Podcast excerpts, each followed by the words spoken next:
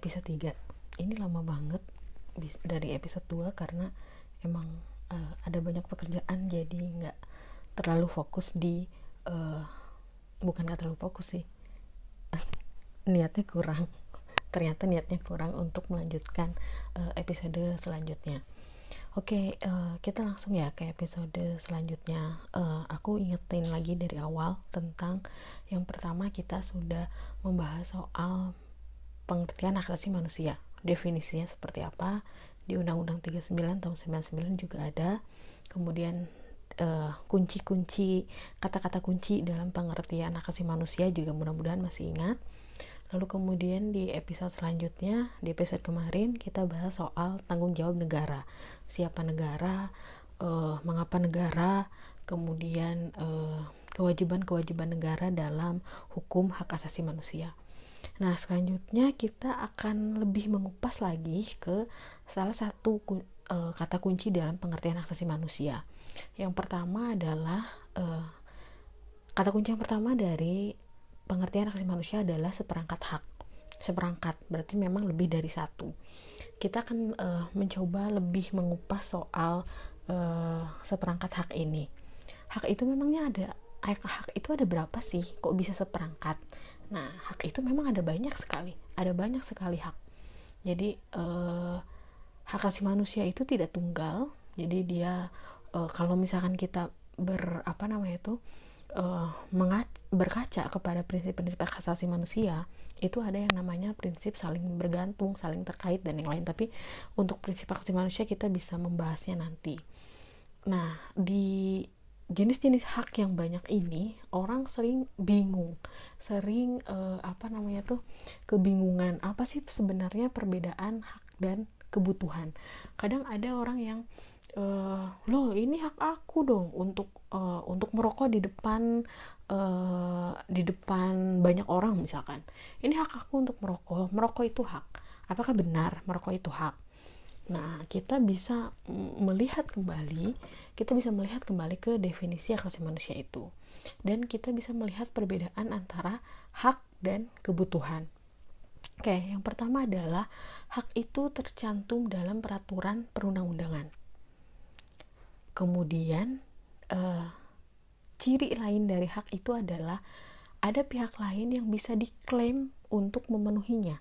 Siapa? Negara, tanggung jawabnya ya kan itu hak terus kemudian kalau kebutuhan dipenuhi oleh diri sendiri oleh individu. Tidak bisa kebutuhan itu diklaim kepada pihak lain. Tidak bisa diklaim ke negara. Kemudian eh, tentu saja negara tidak wajib untuk memenuhi kebutuhan-kebutuhan individu-individu itu. Dan negara tidak bisa dituntut untuk memenuhi kebutuhan jadi kalau misalkan perbedaan dari hak dan kebutuhan itu adalah hak itu bisa diklaim ke negara, kita bisa menuntut negara untuk memenuhinya, untuk melindunginya, untuk menghormatinya.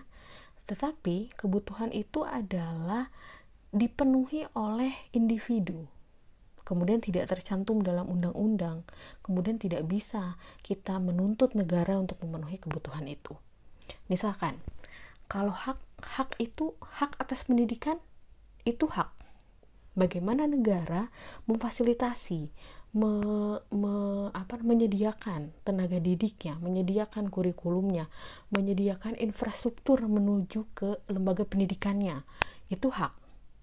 Tetapi memilih sekolah internasional misalkan yang berbasis internasional yang me, me, apa namanya tuh yang standar internasional itu kebutuhan. Kebutuhan setiap orang saya uh, misalkan uh, ada satu keluarga yang menyekolahkan anaknya di sekolah-sekolah internasional. Itu kebutuhan. Karena pada dasarnya haknya adalah hak atas pendidikan. Gimana negara uh, me memenuhi hak hak tadi. Terus kemudian merokok. Merokok juga kebutuhan. Tidak bisa kita mengklaim negara atau kita tidak bisa menuntut negara untuk memenuhi kebutuhan Anda semua, kebutuhan kita semua tentang rokok misalkan. Kemudian aduh alarmnya nyala nih, mohon maaf. uh, kemudian berarti udah lima menit cepet juga ya lima menit tadinya sih ingin lima menit uh, itu perbedaan hak dan kewajiban eh hak dan kebutuhan jadi kalau hak itu bisa dituntut ke negara kemudian dipenuhi oleh negara kewajibannya harus dipenuhi oleh negara sedangkan kebutuhan itu dipenuhi oleh diri sendiri. Setiap individu itu berbeda-beda kebutuhannya. Tetapi kalau hak itu mau dari manusia macam apa haknya sama itu dia perbedaan hak dan kebutuhan.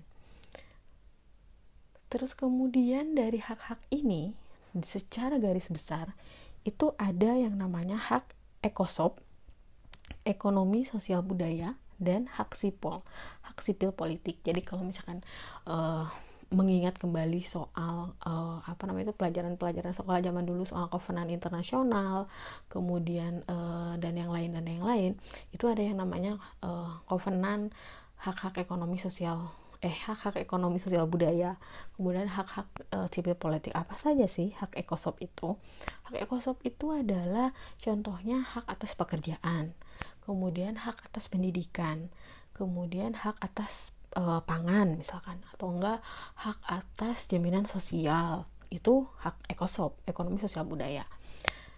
Lalu kalau hak-hak dan lain-lain ada banyak sekali. Mungkin uh, saya hanya men-trigger jadi uh, diharapkan teman-teman juga bisa membuka dokumen-dokumen uh, selanjutnya ketika setelah mendengarkan podcast ini.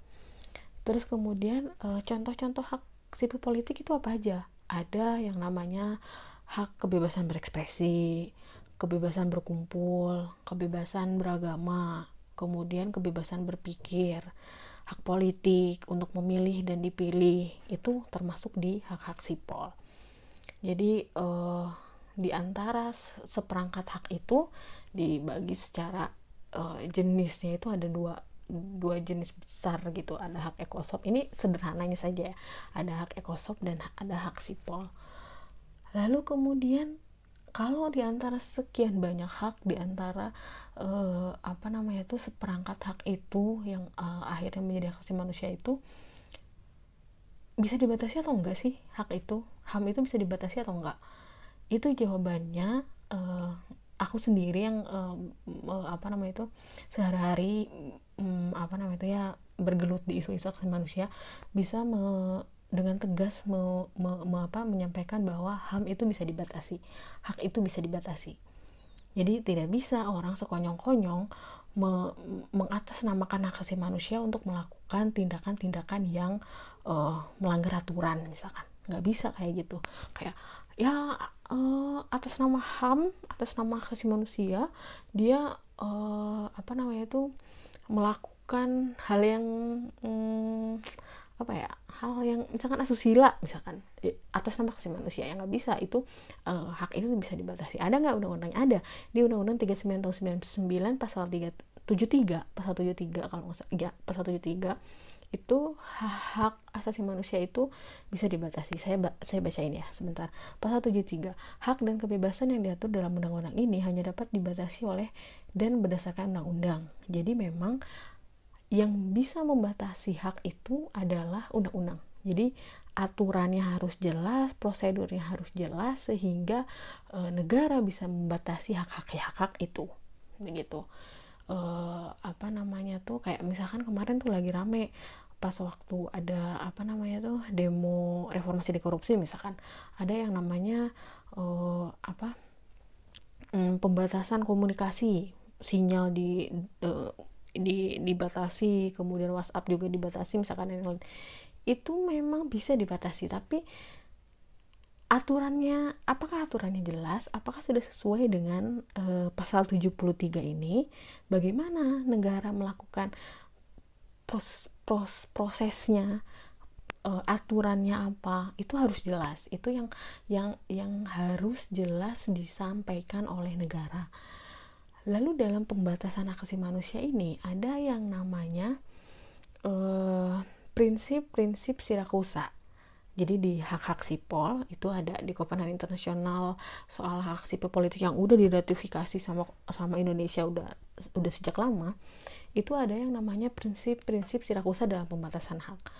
Uh, apa namanya tuh yang pertama adalah pembatasan melalui produk hukum setingkat undang-undang jadi kalau misalkan setingkat uh, apa namanya itu permen atau enggak apa gitu yang yang yang di bawah undang-undang itu hmm, tidak tidak tidak bisa ham itu dibatasi karena ham itu memang uh, kodrat dari Tuhan kan anugerah dari Tuhan gitu jadi uh, apa namanya tuh yang memang dimiliki oleh setiap orang uh, harus setingkat dengan undang-undang. Terus kemudian pembatasan juga tidak mengganggu fungsi demokras, demokras, demokratis masyarakat.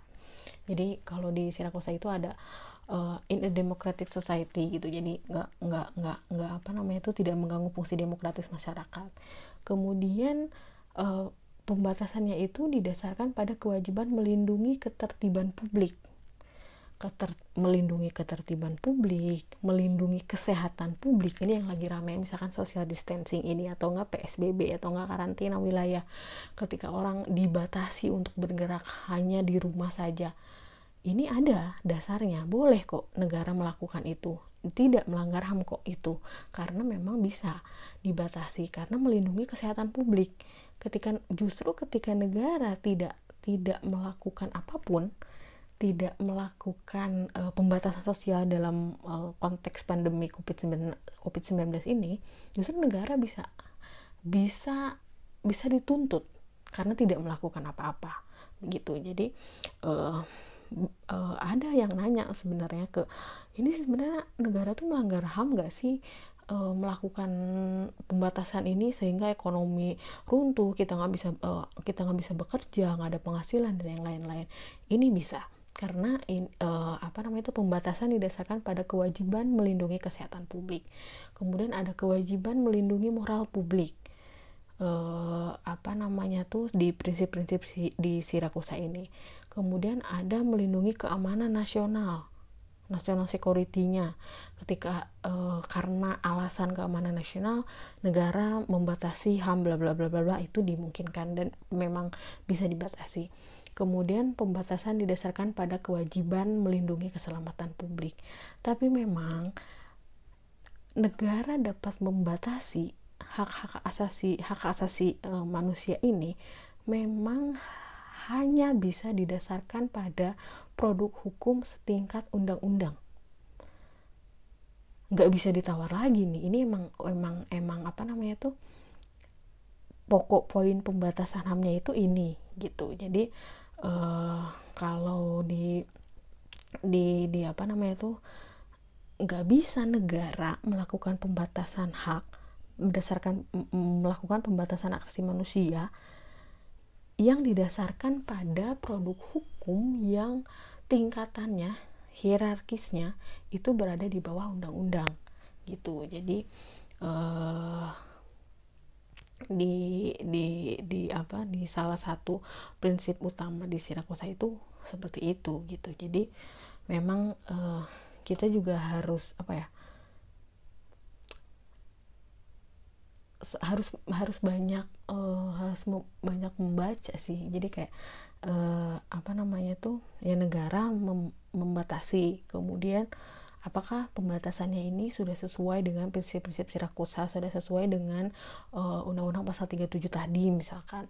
Dan yang lain dan yang lain itu memang harus uh, kita harus benar-benar teliti dan mengkajinya dengan dengan cermat gitu. Apakah pembatasan yang dilakukan negara ini tuh sudah sesuai prosedurnya proseduralnya atau seperti apa?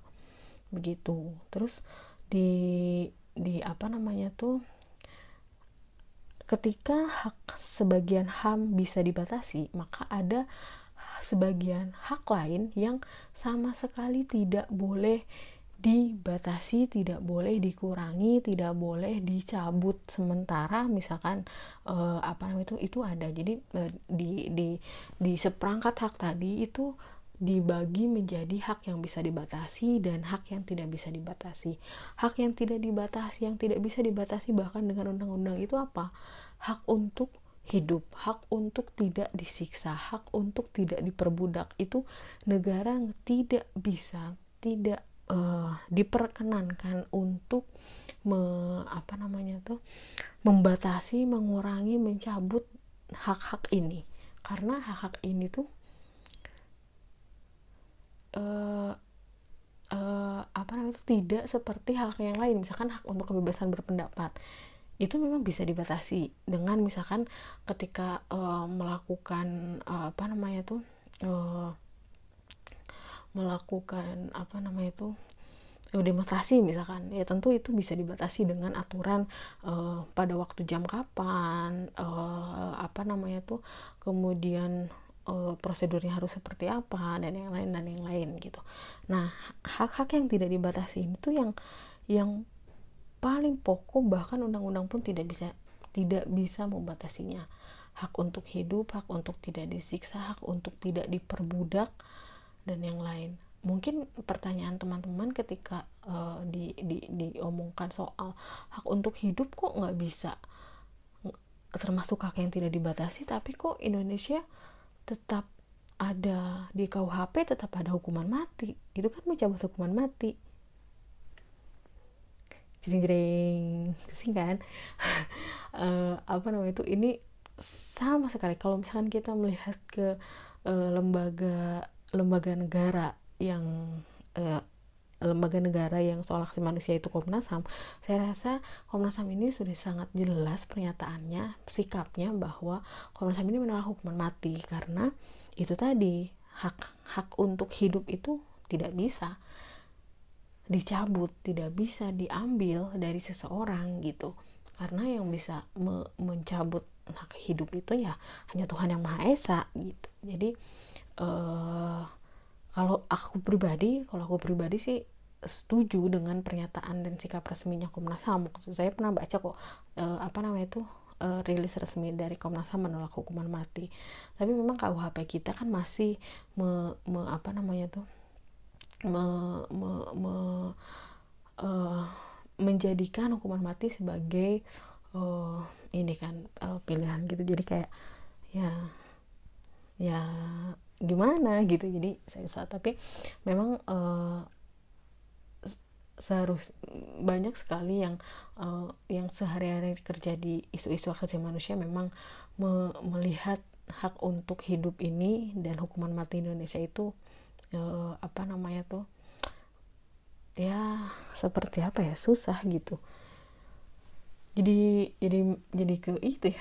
Padahal tadi ininya mau jenis-jenis oke rencananya sih ini sebenarnya ke hanya lima menit aja sebenarnya tapi ternyata saya kebanyakan ngomong. Uh, mudah-mudahan uh, enggak bosan jadi ke depan mungkin uh, akan lebih coba menggali lagi soal uh, prinsip-prinsip HAM tadi yang tadi yang sudah sempat disinggung sehingga akhirnya kenapa ada uh, bagaimana pengimplementasian haknya. Eh aduh kejedot meja lagi. Uh, apa namanya itu ada apa namanya tuh pengimplement pengimplementasian hak manusia itu harus seperti apa dan yang lain dan yang lain. Nantikan ya di episode selanjutnya